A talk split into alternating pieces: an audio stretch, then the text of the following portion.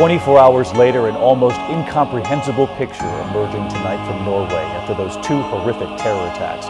First in downtown Oslo, then at a youth camp. The death toll has now risen to 92, so many of the victims children.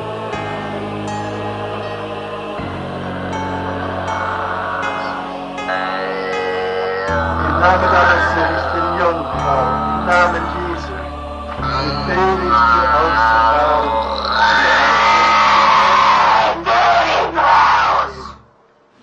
shall defend our island, whatever the cost may be. We shall fight on the beaches. We shall fight on the landing grounds. We shall fight in the fields and in the streets.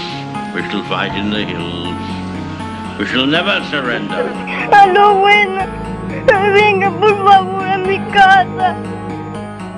Es que mi mamá está peleando. Por eso no Terror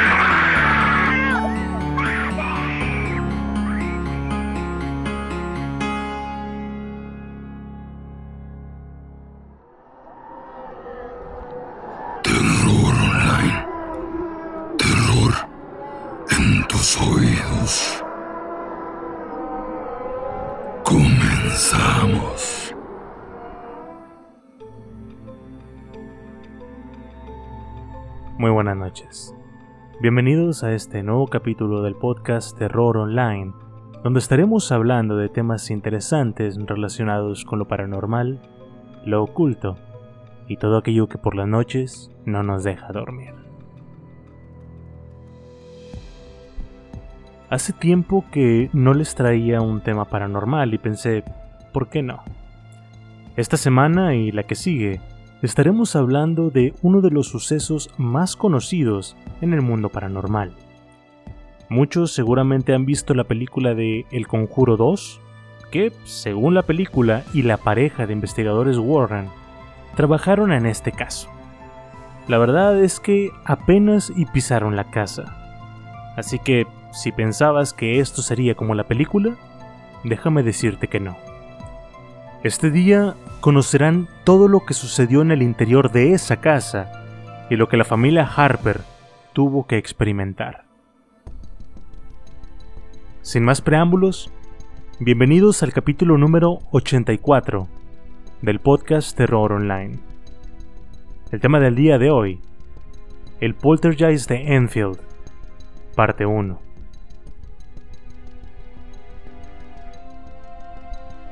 La historia del día de hoy empieza con Pete de 10 años y su hermana Janet de 11, ambos a punto de dormir en una de las tres habitaciones del segundo piso de su casa en el suburbio de Enfield, al norte de Londres. Eran pasadas las 9 de la noche del día 31 de agosto de 1977, y ninguno de la familia Harper podía esperar lo que estaba a punto de suceder. La señora Harper entró a la habitación de sus hijos después de escuchar algunos ruidos extraños. Los niños habían tratado de convencer a su madre la noche anterior de que sus camas se habían estado sacudiendo por sí solas. Janet le dijo a su madre que la niña que estaba detrás de ella se había estado moviendo recién sin que nadie la tocara. La señora Harper, un poco harta de esta situación, tomó la silla y les dijo, Está bien, me la llevaré. Apenas les dio las buenas noches y presionó el interruptor de la luz, y ella también escuchó algo. Encendió la luz de inmediato, pero todo parecía estar en orden. Los niños estaban acostados como los había dejado, ambos con las manos debajo de las sábanas. La señora Harper apagó las luces de nuevo e inmediatamente escuchó como si alguien se moviera por la habitación usando unas pantuflas, y no eran sus hijos. De pronto, se comenzaron a escuchar golpes en la pared. Los tres escucharon cuatro fuertes golpes. A pesar de que no se le pudo ocurrir una explicación lógica para los golpes y los sonidos en la habitación, la señora Harper pensó que debía de haber alguna. Sin embargo, no hubo explicación para lo que sucedió después. Una pesada cajonera que estaba junto a la puerta comenzó a deslizarse separándose de la pared. La señora Harper se quedó congelada e incluso los niños se quedaron mudos. La madre de familia se acercó a la cajonera y la empujó hacia la pared para devolverla a su posición original, y solo ahí se pudo dar cuenta de que dicha cajonera se había movido más de 30 centímetros lejos de la pared. Dio un paso atrás y ésta se empezó a mover de nuevo, pero en esta ocasión hacia un lado, hacia la puerta como si intentara bloquearla. La señora Harper de inmediato se colocó a un lado y empujó hacia atrás, pero la cajonera no se movía. Era como si alguien la estuviera empujando desde el otro lado. Cuando la fuerza invisible cedió y la cajonera fue puesta a un lado, la señora Harper se giró hacia sus hijos y les dijo, Está bien, todos abajo. Bajaron sábanas, almohadas y demás. Detrás de ellos se unieron los otros dos niños de la familia, Rose y Jimmy. Sin embargo, no se quedaron en la casa mucho tiempo. Decidieron ir con sus vecinos, John y Sylvie Burcombe. Janet inmediatamente le dijo a su madre que posiblemente ya estarían dormidos, y tenía razón. Las luces de la casa estaban apagadas, pero las de la vecina, la cual llamaban Peggy la de al lado porque la señora Harper también se llamaba Peggy, estaban encendidas. A la señora Harper no le agradaba la idea de incomodar a sus vecinos, pero sin poder recurrir a su hermano, John Burcombe, no tuvo otra opción. Así que tocó en la casa de la familia Nottingham. Vic y Peggy Nottingham escucharon la historia de la señora Harper sin poder creerle lo más mínimo. La señora Harper le dijo, Está bien, en ese caso, ¿puedes venir y echar un vistazo? Vic fue a la casa acompañado de uno de sus hijos. Después de revisar un poco la casa, Peggy se unió a su esposo y a su hijo, y cuando subieron a la habitación en donde Janet y Pete habían estado durmiendo, escucharon los golpes. Vic inmediatamente salió corriendo de la casa y revisó el callejón que dividía la casa de los Harper de la de los demás vecinos. Esperaba encontrar a alguien golpeando la pared desde afuera, pero no había nadie. Mientras tanto, los sonidos de golpes seguían escuchándose a la vez de que cuando colocó la mano en la pared, dijo sentir vibraciones, que los golpes se escuchaban un poco amortiguados, como si vinieran desde dentro de la pared, como si alguien quisiera salir de ella. En ese momento, la señora Harper hizo lo único que pensó que podía hacer, llamar a la policía. La oficial Caroline Hips llegó en su patrulla junto con un compañero. Al llegar a la casa, Caroline esperaba encontrar alguna pelea doméstica, un intento de robo o algo similar. Pero al llegar, solo encontró a siete personas ordinarias, todas en una habitación y completamente asustadas. La señora Harper trató de mantenerse lo más calmada para no parecer una loca y le dijo a la oficial, creo que mi casa está embrujada. Les relató lo que había pasado y los oficiales escucharon sin interrumpirla en ningún momento. Cuando la oficial Hips abrió la boca para decir algo, Vic Nottingham la interrumpió y le dijo, Mire, apagaré las luces de la sala y veamos si algo pasa. Cuando las luces se apagaron, los sonidos de golpes se repitieron de nuevo. Cuatro golpes, pero ahora desde una pared distinta. Por segunda vez en la noche, la casa fue revisada por completo. La oficial estaba en la cocina cuando Pete Harper señaló una de las sillas que estaba junto al sofá. Nadie estaba tocando la silla, pero ésta se estaba balanceando de un lado a otro. Entonces, a la vista de la mayoría presentes, la silla hizo exactamente lo mismo que había hecho la cajonera de la recámara. Se deslizó por el suelo hasta llegar a la cocina.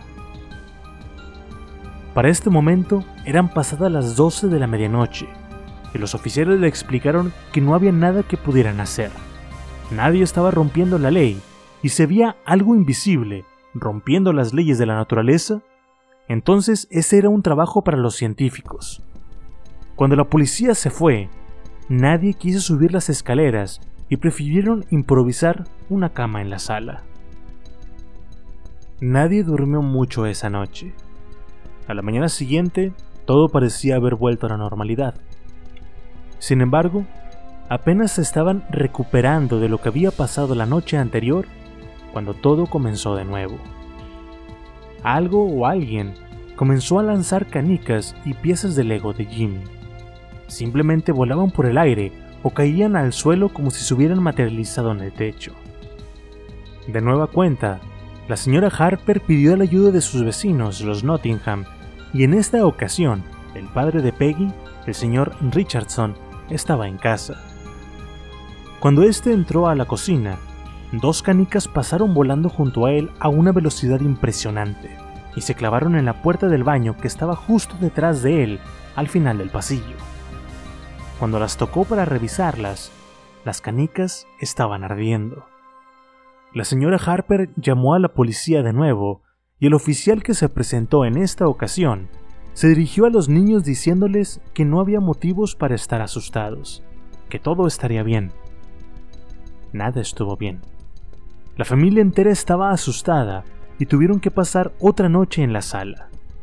Al día siguiente, el bombardeo de canicas y piezas de Lego continuó y también el día siguiente. Para la tarde del domingo 4 de septiembre de 1977, la señora Harper ya estaba harta. Vic le preguntó a su vecina qué pensaba hacer y la señora Harper le dijo que subiría a todos a su camioneta y los llevaría a la estación de policía hasta que ellos se hicieran cargo, que los acomodaran en alguna parte o algo por el estilo. Vic le dijo que no, que esperara. Entonces llamó al periódico Daily Mirror para preguntar si había alguien a quien pudieran contactar. El periódico envió a un reportero llamado Douglas Benz y a un fotógrafo de nombre Graham Morris. Después de poco tiempo en la casa, Benz y Morris quedaron convencidos de que algo raro estaba pasando en esa casa. Se sentía, pero a pesar de que estuvieron todo el domingo con los Harper, no sucedió nada. Poco después de las 2 de la mañana del lunes 5 de septiembre, los invitados decidieron irse. Justo cuando cerraron la puerta de la casa, las canicas y legos comenzaron a volar por todas partes. El padre de Peggy salió corriendo a buscarlos y Morris inmediatamente tomó una de las cámaras para intentar fotografiar la actividad. De pie junto a la señora Harper a la entrada de la cocina y con su dedo sobre el botón de la cámara, Morris vio algo moverse por el rabillo de su ojo izquierdo. La señora Harper se agachó y en un microsegundo algo golpeó a Morris justo sobre su ojo derecho. Casi lo pierde. Era una pieza de Lego. Tiempo después llegó otro reportero a la casa, un hombre llamado George Fallows. Este reportero había escuchado sobre lo sucedido en la casa de Enfield y decidió verlo con sus propios ojos, llevando al fotógrafo David Torf con él. Fallows y Torf llegaron al número 84 de Wood Lane, pero encontraron la casa completamente vacía. Los Harper se encontraban con sus vecinos los Burcombe completamente histéricos. La señora Harper estaba tan asustada que no se atrevía a poner un solo pie en su casa, ni siquiera de día. Nadie de su familia más que Jimmy, que aún estaba muy pequeño para entender lo que estaba sucediendo, habían podido dormir apropiadamente y la falta de sueño en los últimos seis días se estaba comenzando a notar. La señora Harper le contó a Fallows todo lo que había sucedido y al final este le dijo, creo todo lo que usted dice. He leído mucho al respecto y creo que lo que usted tiene en su casa es un poltergeist. Nadie sabe exactamente qué son. Todo lo que sabemos es que es un tipo de fuerza que lanza cosas. Pueden ser una molestia, pero no hay motivo de estar asustados. De hecho, son muy comunes y parece que suelen apegarse a las chicas cuando pasan por la pubertad. La señora Harper parecía no entender, así que Fallows le explicó a lo que se refería con pubertad. La señora Harper inmediatamente dijo, ah, sí, eso. Rose tuvo su periodo en marzo. Fallows siguió diciendo, no soy un experto, pero, si no le molesta, me gustaría llamar a alguien de la Sociedad de Investigación Psíquica. La señora Harper casi se desmaya cuando escuchó estas palabras, y es que confundió psíquica con psiquiatra. La señora Harper tenía razones para odiar a quienes ejercían esa profesión, y es que uno de ellos había sido responsable por enviar a Pete Harper a una escuela para niños problemáticos. Mire, comenzó diciendo Fallows, ¿por qué no va a dormir? Vaya a su casa y descanse un par de horas. Yo me quedaré a vigilar, no tiene por qué asustarse. La señora Harper aprovechó la oportunidad y detrás de ella le siguieron sus hijos. Sin embargo, media hora después de que se acostaran, los golpes en la pared comenzaron de nuevo. Fallows llegó a la habitación de inmediato y dijo, llamaré a los expertos en este momento. No debe de preocuparse, señora Harper. Ellos sabrán qué hacer. La Sociedad para la Investigación Psíquica, o SPR por sus siglas en inglés, es una organización sin fines de lucro que data desde el año de 1882 cuando un grupo de amigos de la Universidad de Cambridge y algunos espiritualistas prominentes de la época se reunieron para investigar los fenómenos psíquicos, espirituales y paranormales, y para después publicar los resultados de sus investigaciones. Los poltergeist, en este caso, entraban en su campo. Esta sociedad, la SPR, fue y es una sociedad científica respetada sus primeros miembros incluían personas de la Royal Society, del Parlamento e incluso científicos importantes como Sir William Crookes, uno de los químicos más importantes del siglo XIX, Sir Oliver Lodge, un físico importante y que fue el primero en transmitir una onda de radio, y ganadores del premio Nobel como Lord Rayleigh, Marie Curie y Charles Richet. Sin embargo, a pesar de que la SPR tenía casi 100 años de existir, casi ya había perdido gran parte de su ahínco inicial. Para el año de 1977, pocos miembros todavía se interesaban en cazar fantasmas, y solo uno de sus miembros atendió al llamado, un investigador de nombre Maurice Gross. En el mismo minuto en el que Gross entró a la casa, tuvo la certeza de que el caso era genuino. La atmósfera de la casa era de un completo terror. Inmediatamente dijo, eso no se puede falsear. Hay tres cosas que se necesitan hacer cuando un investigador toma un caso como estos, y Maurice Gross hizo las tres en su primera visita. Primero, se aseguró de que el caso fuera digno de investigar. Segundo, hizo su mejor esfuerzo para tranquilizar a todos y les aseguró a los Harper que lo que estaban pasando era muy similar a lo que les ha pasado a otros desde hace siglos en todo el mundo, que en algún punto podría ser cansado, pero que pasaría. Estas situaciones suelen durar un par de semanas, sino un par de días, les dijo. Tercero, le pidió a la señora Harper que se volviera una investigadora en lugar de una víctima pasiva. Le pidió que tomara nota de todo lo que sucedía, anotando el momento exacto y, de ser posible, el lugar en donde todos estaban cuando sucediera la actividad. Además, se tuvo que presentar como un experto cuando, en realidad, él sabía que nadie en el mundo estaba seguro de que era un poltergeist, o por qué hace lo que hace, pero también sabía había sido llamado como experto y que debía de comportarse como tal. Sobre todo, para darle un poco de confort y esperanza a la familia de que todo volvería a la normalidad. Tan pronto Maurice se empezó a hacer cargo del caso, la familia pareció tranquilizarse, al igual que la actividad paranormal. Los siguientes dos días estuvieron calmados, a excepción del testimonio de una amiga de las niñas que dijo haber presenciado como un par de libros salieron disparados desde un librero cuando estaba casi por entrar a la recámara de Janet. Gross tomó nota del incidente, pero estaba decidido a no creer hasta ver. No pasó mucho tiempo para que creyera. El jueves 8 de septiembre fue el día en el que Maurice Gross tuvo su primer encuentro con el poltergeist. La actividad comenzó a la 1.15 de la mañana Janet estaba durmiendo. Gross y tres empleados del periódico Mirror estaban haciendo guardia justo al pie de las escaleras. De pronto, los cuatro hombres escucharon un fuerte golpe escaleras arriba y corrieron hacia la habitación y vieron que una silla que estaba junto a la cama de Janet había saltado metro y medio en el aire y girado 180 grados. Ahora, nadie lo vio en ese momento, pero una hora después pasó lo mismo y en esta ocasión todos lo vieron. Junto a la silla estaba Janet profundamente dormida. No había manera de que ella tomara la silla y la lanzaran sin que se dieran cuenta. Gross decidió asegurarse de que estaba dormida y con mucho cuidado levantó uno de los párpados de Janet, solo para encontrar que su globo ocular estaba hacia arriba. Fallows levantó uno de los brazos de Janet y no hubo resistencia alguna.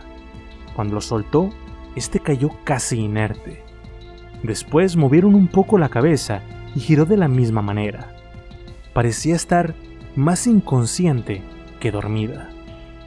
Al día siguiente, Gross llegó a la casa de los Harper a las 9.20 de la noche, solo para enterarse de que habían sucedido varias cosas desde que se fue la noche anterior. Canicas eran lanzadas de un lado a otro y mientras la familia estaba viendo televisión, uno de los cajones del mueble en donde descansaba la televisión se abrió por completo.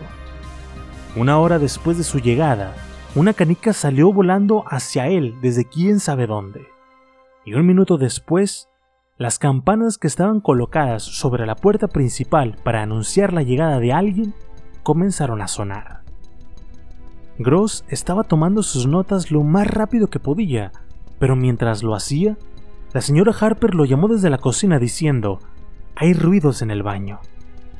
Gross y los niños se dirigieron a la cocina desde donde se veía la puerta del baño al final del pasillo. Estaba abierta y de pronto la puerta se cerró de golpe. Esto pasó tres veces esa noche y durante todo el rato sintieron una brisa helada en sus piernas que poco a poco subió hasta su cabeza. Al mismo tiempo que esto pasaba, y antes de que alguien pudiera notar lo que sucedía, un movimiento brusco en la cocina llamó su atención. Una playera que estaba en una pila de ropa sucia voló por el aire sin que nadie la estuviera tocando. Cuando la intensidad del momento pasó, los niños se prepararon para ir a la cama. Rose fue al baño para lavarse los dientes, pero se detuvo a medio camino cuando llegó a la cocina. Una taza llena de agua estaba en el suelo, justo en medio de la habitación. Nadie recordaba haberla puesto ahí.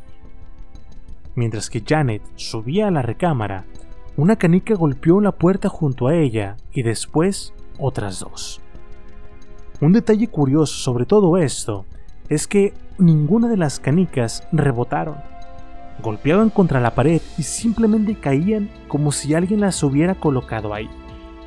En otra ocasión, una caja de cartón salió volando de la mesa y golpeó a Janet mientras caminaba frente a ella. Para este punto, se estaba volviendo obvio que ella era el centro de la actividad. Siempre estaba cerca cuando algo pasaba, y eso inevitablemente llevó a acusaciones de que era Janet quien estaba provocando todo.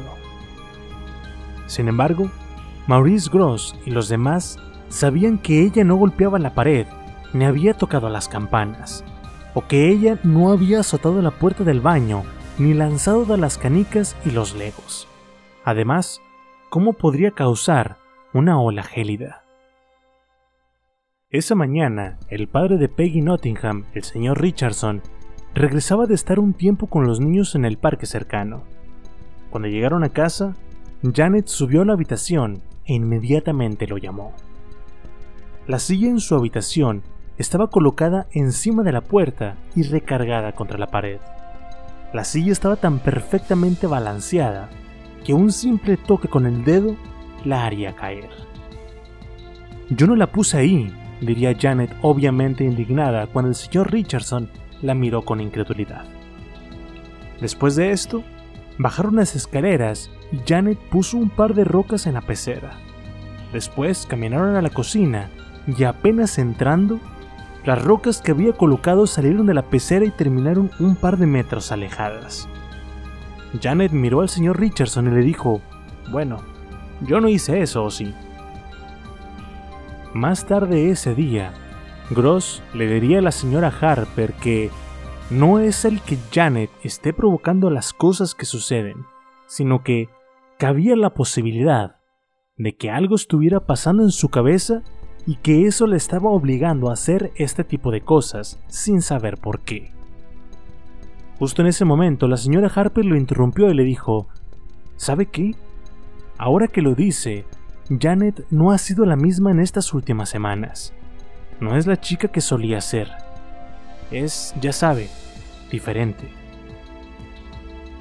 Días después, el 10 de septiembre de 1977, el poltergeist de Enfield hizo su aparición en la primera plana del Daily Mirror bajo el encabezado de La Casa de los Sucesos Extraños.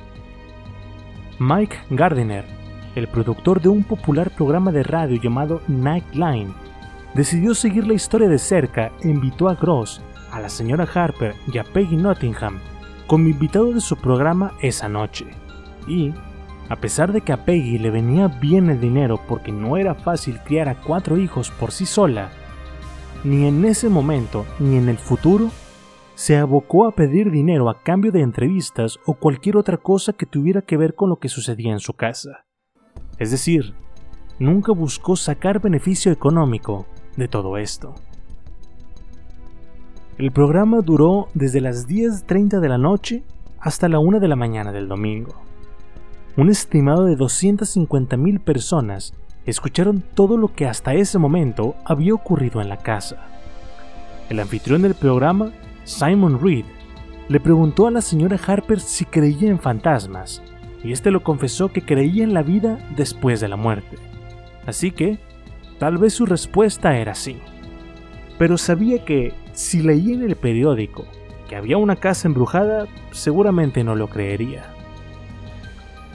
Durante el programa, los escuchas podían hacer llamadas y contar sus propias experiencias, muchas de las cuales sonaban muy convincentes. Una mujer llamada Helen contó cómo los lentes de su esposo salieron volando por la habitación. Otro escucha llamado Hugo contó sobre un caso que su padre abogado había investigado, en el cual una escalera se había movido como si estuviera bailando un vals. Otra mujer llamada Jackie contaría sobre haber tenido visiones en las que personas extrañas rodeaban su cama. Y por último, una mujer llamada Hilda contaría sobre el cómo vio a una mujer levitar por las escaleras. Maurice Gross tuvo que hablar gran parte del programa porque los escuchas seguían haciendo preguntas que aparentemente nadie más podía responder. E inevitablemente se hicieron comparaciones con la película que en ese entonces marcó un antes y un después en lo que la gente conocía como diabólico y paranormal, El Exorcista. Gross sabía que para esa fecha dos sacerdotes habían visitado a los Harper y hasta habían bendecido la casa, sin que hubiera ninguna diferencia, pero se negó a contarle algo sobre esto al público.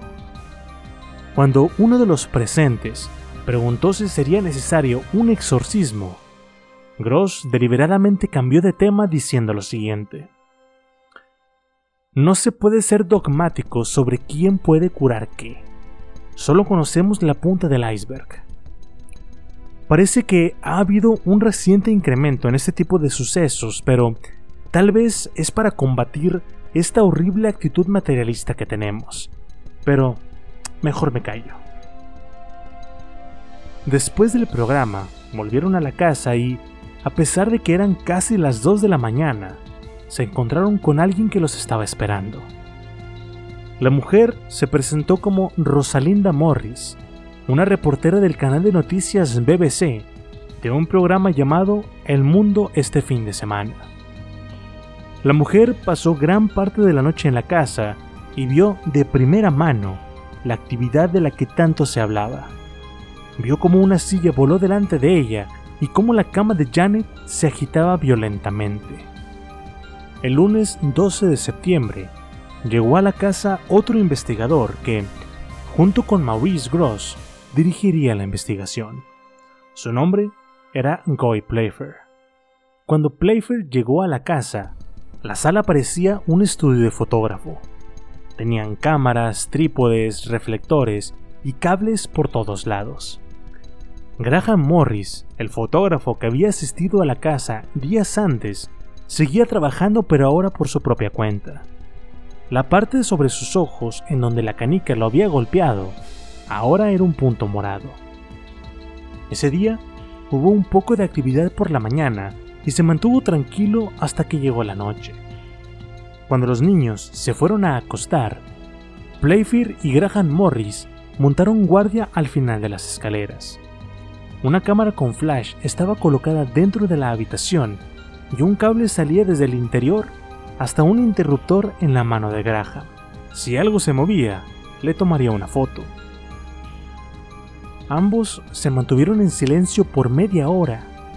Janet parecía estar completamente dormida y Playfair dijo en voz alta, Ok, creo que podemos bajar.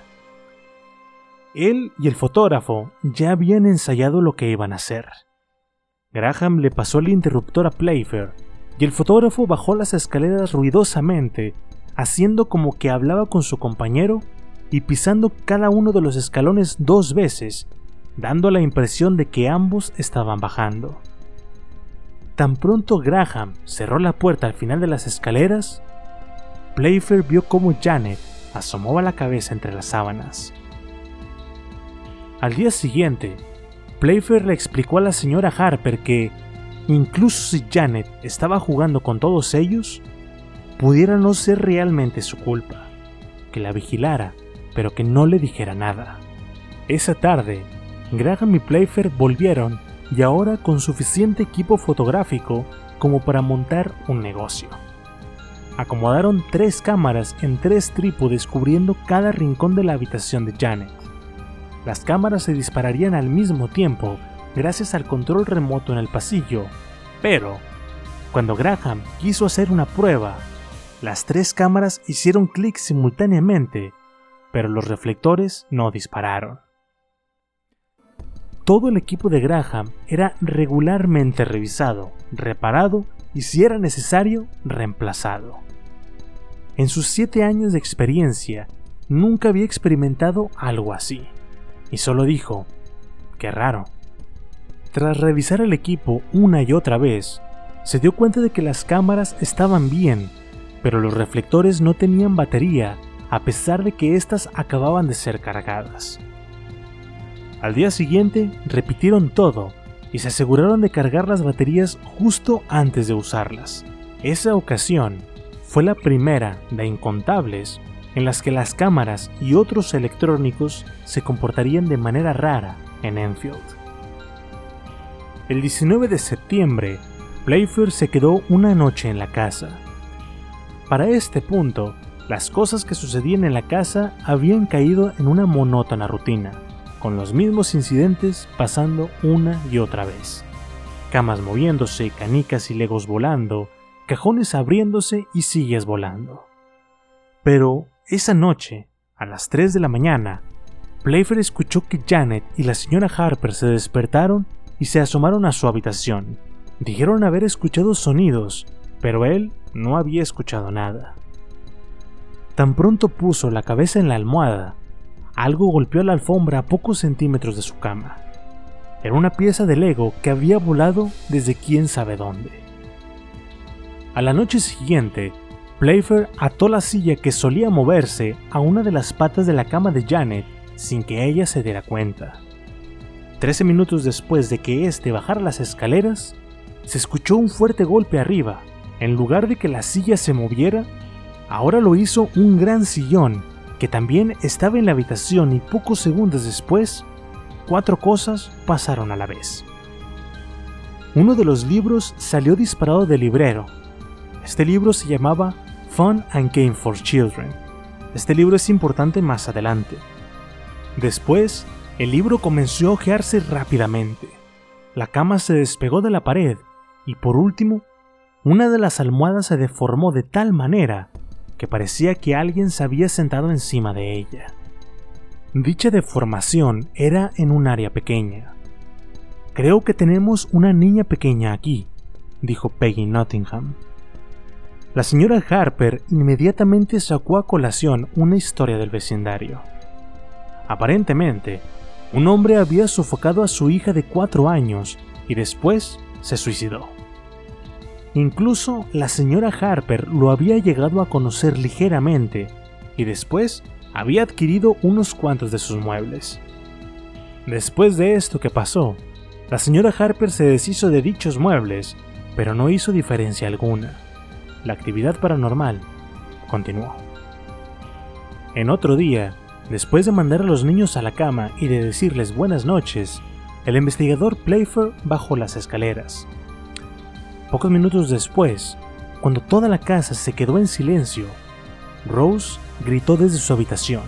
Una pesada cajonera se había caído hacia adelante y los cajones se habían salido, haciendo que ésta quedara balanceada en un ángulo de 45 grados. Se está haciendo más poderoso cada vez, dijo Rose. Lo vi moverse. Escuché los crujidos en el suelo. A la noche siguiente, un grupo de cazafantasmas de la Universidad de Cambridge llegó a la casa. Estos eran el gerente, el demostrador y dos colegas más de la empresa Pi Business Communications una empresa que más adelante sería absorbida por Philips.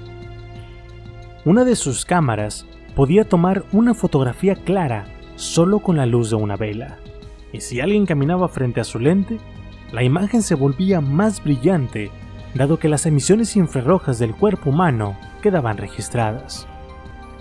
Uno de los empleados, Ron Dini, había sido el encargado de usar la cámara durante los últimos tres años.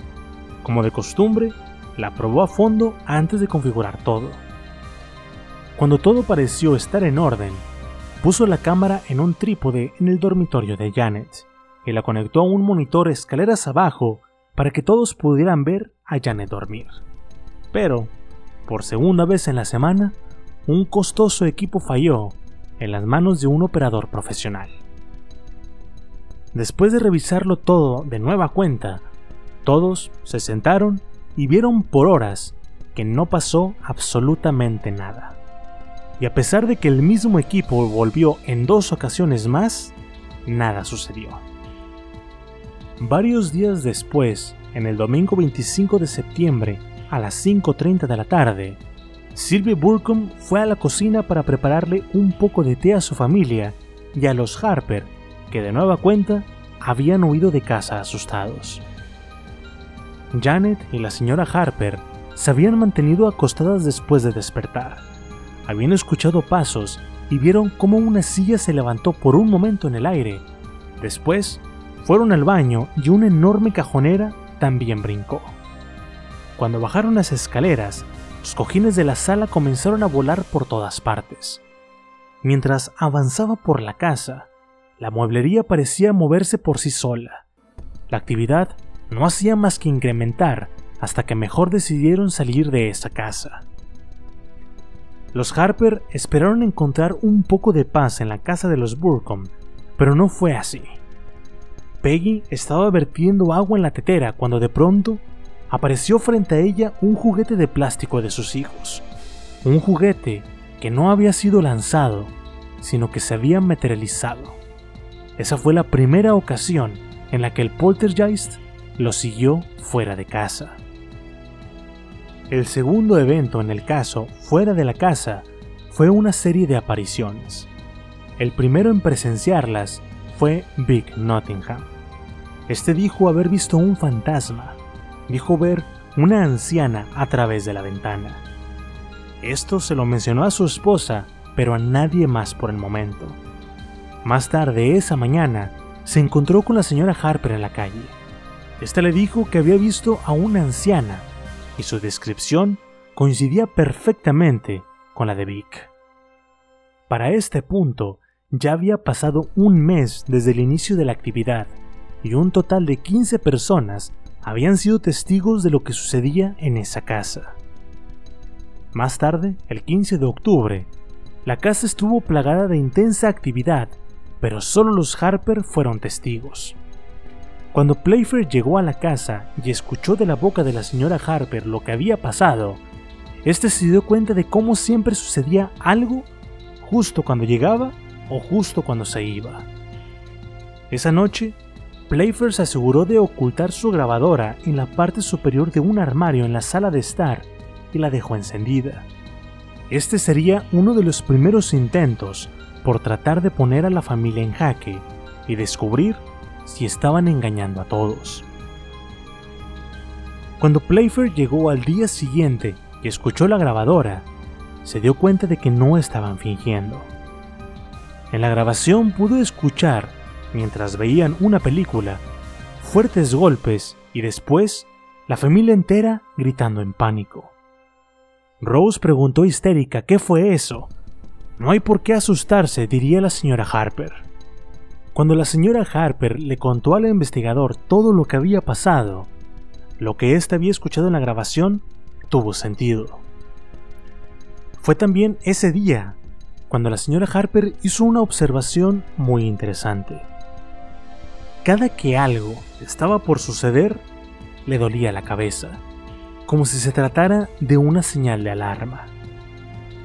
Ese día, Playfair dejó la casa a las 10 de la noche y de nuevo Tan pronto dejó la casa, los golpes en la pared comenzaron otra vez. Dado que algo estaba despertando a los Harpers todas las noches, Playfair pensó que lo más razonable sería tratar de establecer comunicación con la entidad y averiguar qué era lo que quería, pero eso no pareció ser la mejor idea. En días anteriores, el investigador se había puesto en contacto con viejos colegas y estos le sugirieron que contactara a una medium, cuyo nombre fue dejado en el anonimato. Su alias fue simplemente Annie Shaw.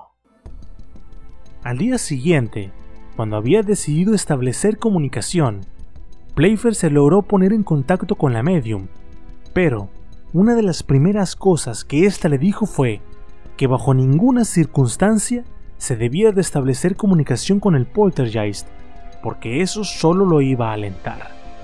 En cambio, Playfair hizo arreglos para que Annie y su esposo, bajo el alias de George, fueran a Enfield. La pareja prometió que harían todo lo posible en su poder para detener al poltergeist y, en la noche anterior a su llegada, Janet comenzó a llorar mientras dormía. Al inicio empezó como un ligero sollozo, pero con cada minuto que pasaba empeoraba hasta que finalmente se puso completamente histérica. Para este punto, Playfair estaba temiendo que el caso degenerara en lo que muchos de sus colegas más experimentados llamaban una posesión. Al día siguiente, los Shaw llegaron a Enfield, pero su visita fue breve y dramática. La señora Harper se dio cuenta de que eran gente amable y se negaron rotundamente a recibir pago alguno o publicidad por su trabajo. Ellos estaban ofreciendo sus servicios de manera libre. Tan pronto Playfair los presentó, los Shaw se pusieron a trabajar. Annie se acomodó en una silla de madera en medio de la sala y dijo, es casi posible de que la entidad fluya a través de mí, y esto puede causar un poco de alboroto, pero no se preocupen, George sabe cómo lidiar con la situación. George dijo una breve oración en donde pedía que Dios trajera paz a la casa, y de pronto, Annie comenzó a respirar pesadamente mientras que la señora Harper y Janet la miraban expectantes. No hay por qué asustarse, nadie saldrá herido, les decía George. Entonces, se giró hacia su esposa y Annie gritó, Puedes verme y después soltó un aullido mientras gritaba, Lárgate de aquí, lárgate de aquí, para finalmente rematar con una carcajada grotesca. George continuó diciendo, Ha llegado el momento de que te detengas. Tomó un pequeño espejo de su bolsillo y lo puso frente a la cara de Annie, quien inmediatamente le escupió. Me han escupido mejores que tú, dijo George tranquilamente. Ahora, mira esto, y mira lo que ha ido mal y nosotros te enseñaremos a corregirlo. Annie comenzó a pedir ayuda a personas que no estaban ahí. Decía, Gosser, Gosser, ayúdame. Elvi, ven aquí. George le dijo, has olvidado que eres un hijo de Dios. Ahora mira. Sujetando el espejo firmemente frente al rostro, continuó diciendo, Te vamos a guiar a donde puedas tener una vida tranquila. ¿Ves esa puerta azul? Ven, pasémosla juntos. George continuó diciendo lo mismo hasta que finalmente Annie se tranquilizó. George dijo, Quédate lejos de aquí. Si intentas volver, sentirás como ardes. Annie volvió a la normalidad y se giró hacia la familia Harper. Le sonrió y con una voz suave, muy contrastada con la voz ronca con la que había estado hablando hace apenas unos segundos, dijo, Parece estar centrada en Janet, pero hay más de un ente aquí. George se dirigió hacia Janet y le preguntó si sabía lo que era una batería. Janet asintió y George continuó diciendo que nuestros cuerpos son como baterías, que cuando una se daña suelen tener una fuga que comienza a ser succionada por estos seres, que para solucionar esto tenían que hacer una limpia y, a lo mexa, pasaron un huevo por todo el cuerpo de Janet mientras se recitaban unas oraciones. Cuando terminaron con ella, la pareja se dirigió a la señora Harper y le dijeron que no solo Janet estaba atrayendo esas energías, sino que también ella, y que seguramente había algún motivo. La señora Harper confesó que desde hace algunos años había estado guardando sus sentimientos tras el divorcio de su esposo y esos sentimientos no estaban más que sirviendo de cebo para entidades malignas. En los días siguientes, los Harper visitaron a los Shaw en su casa para seguir recibiendo este tratamiento de limpias y se pudo sentir que, de alguna manera, estaba funcionando. Les habían dado confort y un poco de esperanza. Esa noche, cuando Playfair salió de la casa junto con Maurice, este le dijo, eso no fue actuado, ¿eh? Sé sobre actuación. Conozco los trucos de los actores. Esto fue muy interesante. Veamos si funciona. Hasta cierto punto lo hizo. Durante el resto de la semana todo estuvo muy tranquilo a comparación de las semanas pasadas. Tres días después, se llevó a cabo una junta con el director de la escuela de Janet para discutir sobre lo que se iba a hacer con ella. Toda la situación del poltergeist la había afectado tanto que había semanas en las que no asistía a la escuela y cuando lo hacía no podía mantenerse despierta por la falta de sueño. En dicha junta estuvo el director, un par de maestros, dos consejeros sociales y un psiquiatra. Para ese punto, el poltergeist de Enfield ya era un tema de conocimiento público pero los Harper eran una familia de buena reputación en la comunidad, y todos los querían.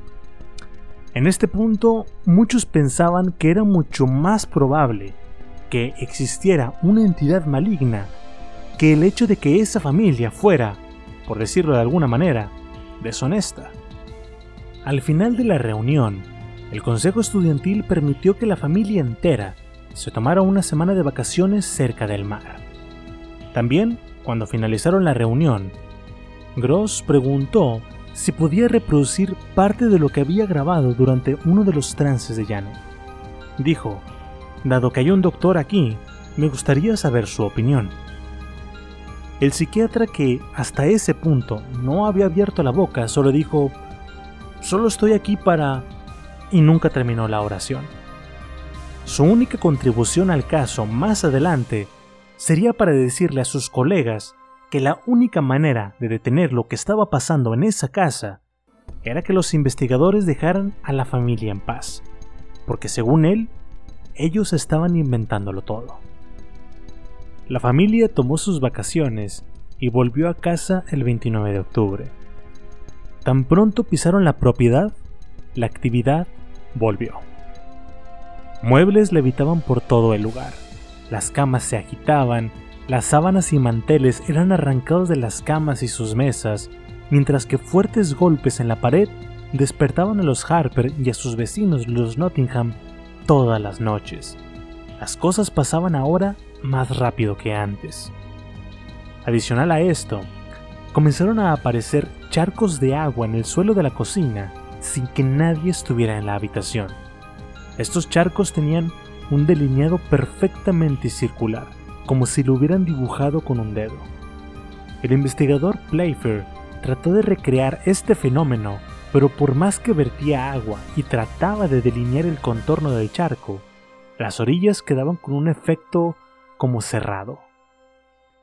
Mientras tanto, en la escuela, Janet decía que su escritorio se movía por sí solo. Le mostró a su madre su libro de texto y se podía ver los apuntes de la niña perfectamente escritos, pero en un párrafo parecía como si la mano de la niña hubiera sido jalada hacia un lado, dejando una enorme marca en el libro. También, cuando fue enviada a la enfermería por sentirse débil, la camilla comenzó a moverse con ella encima. Ahora, no solo eso, la actividad también se estaba haciendo más agresiva, pues Janet diría que mientras dormía en su habitación, sintió como unas manos invisibles le presionaron el pecho y después éstas subieron hasta su rostro, tapándole la boca y obstruyendo el paso de aire por la nariz. Janet estaba asustada y uno de esos días, Playfair se mantuvo un rato junto a su cama platicando con ella, recordándole que los Shaw le habían dicho que debía de aprender a controlar su energía. Después de que Playfair bajara las escaleras, un familiar estruendo lo hizo subir de nuevo a la habitación de Janet. Una de las sillas estaba tirada junto a la pared. Había un hombre sentado ahí, dijo Janet. Puso sus manos sobre mi boca y no podía respirar. En otra ocasión, le dijo a su madre que había visto a un anciano sentado en la silla de su habitación. Este anciano dijo que se parecía mucho al padre fallecido de Pick Nottingham, un hombre que había sido muy amable en vida. Dos semanas después de la visita de los Shaw, Playfair supo que todavía necesitaba ayuda y no podía estar llamando a los Shaw ante cualquier problema. Lo que necesitamos, dijo, es un físico para que estudie las leyes de la naturaleza que están trabajando aquí y un psiquiatra para que examine el estado mental y emocional de la familia. Al encontrar un físico, no hubo mucho problema. El profesor John B. Hasted aceptó ayudar tan pronto le llamaron. Este, a diferencia de la medium, le dijo a Playfair que debía de hacer contacto de inmediato con la entidad, tomar las riendas de la situación retarlo a hacer cosas más complicadas como escribir, hablar o incluso materializarse. Playfair tuvo sentimientos encontrados, pues los Shaw y Hasted eran expertos en sus campos, y cada uno tenía recomendaciones contrarias. Aún así, los Shaws habían tenido su oportunidad y la situación no había mejorado. Ahora le tocaba su turno a la ciencia. El primer intento por controlar al poltergeist fue un verdadero fracaso, casi con consecuencias fatales. Zapatos, muñecos y cojines comenzaron a volar por toda la habitación de Janet con tanta regularidad que decidieron deshacerse de todo lo que pudiera ser arrojado. No dejaron nada más que las camas y sus ocupantes. Cuando Playfair dejó la casa esa noche a las 11, todo estaba tranquilo, pero cuando llegó a su casa, recibió una llamada de Maurice Gross. Los Harper estaban en pánico otra vez. La parte inferior de la chimenea, la rejilla de hierro, había salido disparada desde la chimenea y aterrizado justo a un lado de la almohada de Jimmy, fallándole por unos cuantos centímetros. De haber golpeado la cabeza del niño, ésta hubiera quedado destrozada como una sandía. La actividad efectivamente se estaba volviendo más violenta y se tenía que hacer algo de inmediato. Pero eso lo escucharemos en la segunda parte, porque esta historia continuará. Eso es todo por el día de hoy. De nuevo, mi nombre es Alex Deschain y los invito a darle follow a este podcast y a la página de Facebook, Instagram y Twitter con el mismo nombre. Terror Online, donde estaré publicando imágenes relacionadas con el podcast del día de hoy. Si ya le dieron like y follow, se los agradezco muchísimo. Espero que les haya gustado, que se sientan incómodos en la oscuridad de su habitación y que al dormir, este podcast les provoque pesadillas. Hasta luego.